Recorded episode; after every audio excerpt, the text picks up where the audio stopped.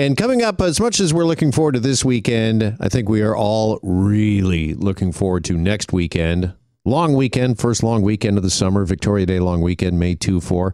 Kind of the unofficial start to summer and vacation season. We're trying to stretch our dollar these days as far as we possibly can with these uh, rising prices and the rising cost of living. Some great money saving tips when it comes to a summer travel from uh, Kelly Keene, financial expert. Uh, coming up, you'll hear from her later this hour. Speaking of travel, though, we've got a number of travel headlines to cover off on this Friday. Let's welcome in the travel lady. Here's travel expert Leslie Cater, who joins us once again. Leslie, good afternoon. Good afternoon, Jeff. Okay, we're going to pick up on a discussion you and I have had at least, I think, a couple of times in the past a few weeks. These long lineups at airports right across the country, and we're hearing they could they could actually, Leslie, get worse in the coming months. What's going yeah. on here? Yeah, that's a worry because we're moving into a very busy travel time. And the problem seems to be in the security screening area. Um, Garda World is, is trying to recruit more people, but, uh, you know, even though they're recruiting a lot, people are dropping out of training even before they've completed the training. And I guess it is a stressful job. And the wages are anything from 17 to 27 an hour. So starting off at $17 an hour with that kind of stress, uh, it's probably not that attractive.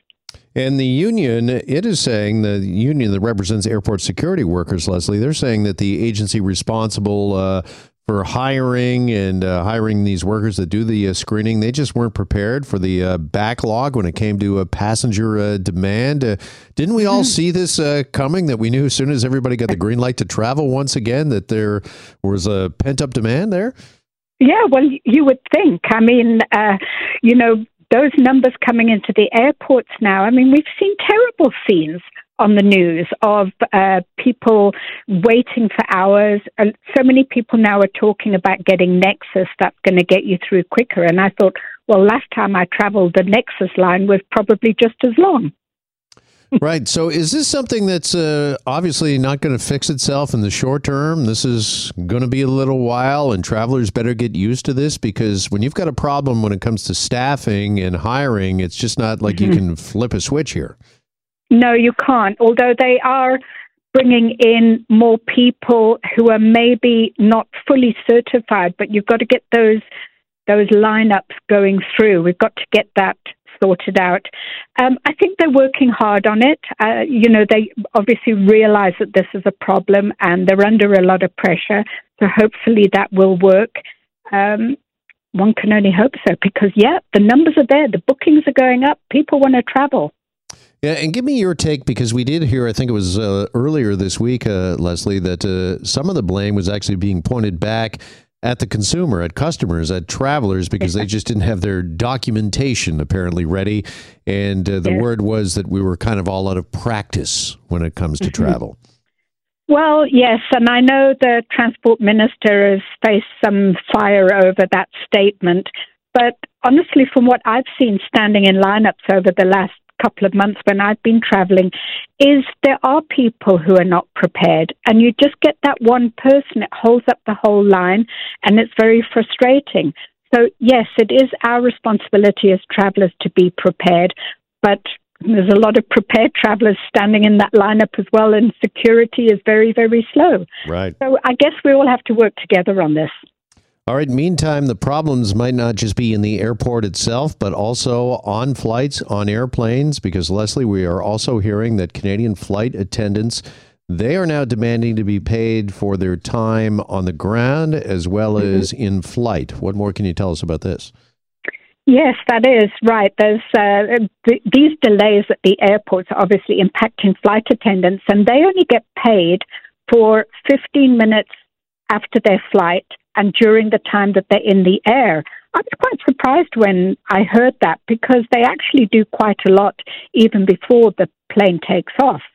And now they're saying these delays, I mean, it doesn't make it worth their while. So, what do they actually earn? Flight attendants. I, I looked up that information.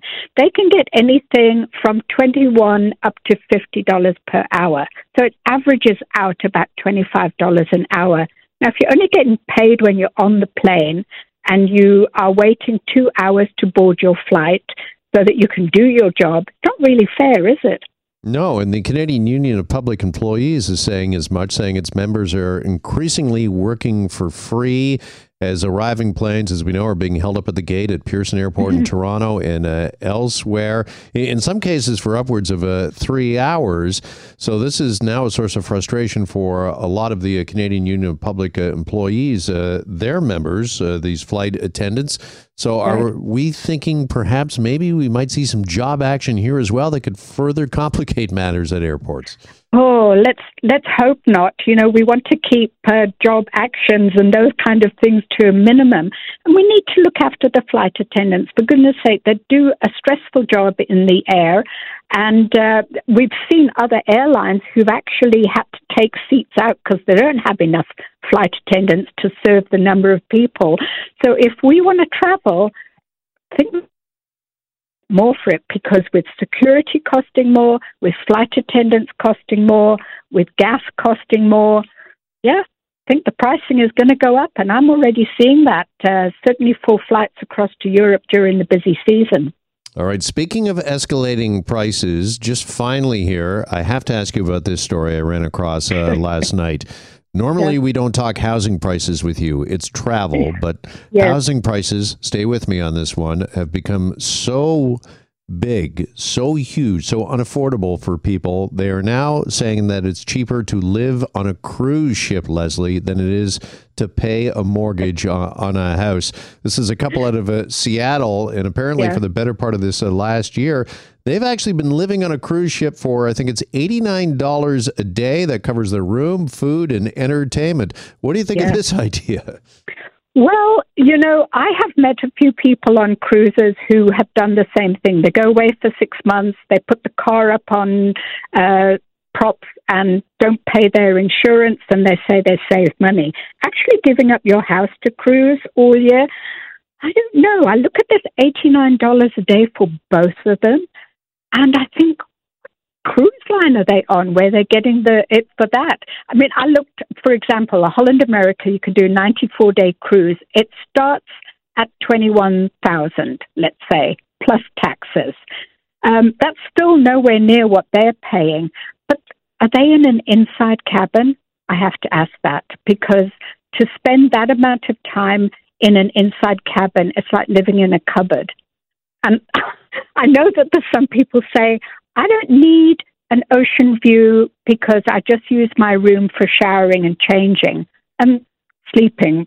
That might be fine, but I think there's some benefits you can get. Yeah. Because if you're a frequent cruiser, you can uh, you get discounts, and if you book back to back cruises, you get a discount. So if you really plan it out carefully, you can get it down really low.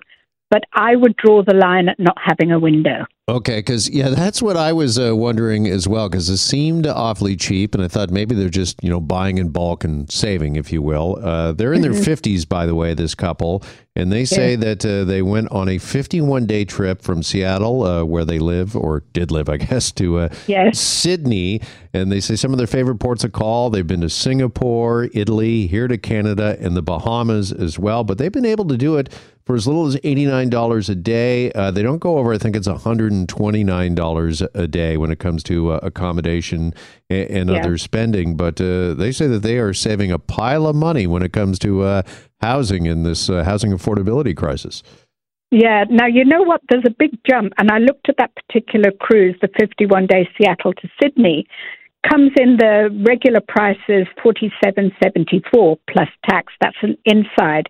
If you want to go up to a veranda it jumps up to 75.37 so again there are all sorts of frequent cruising discounts that you can get and there's ways of doing it but it just depends how you want to travel. But could i live on a cruise ship?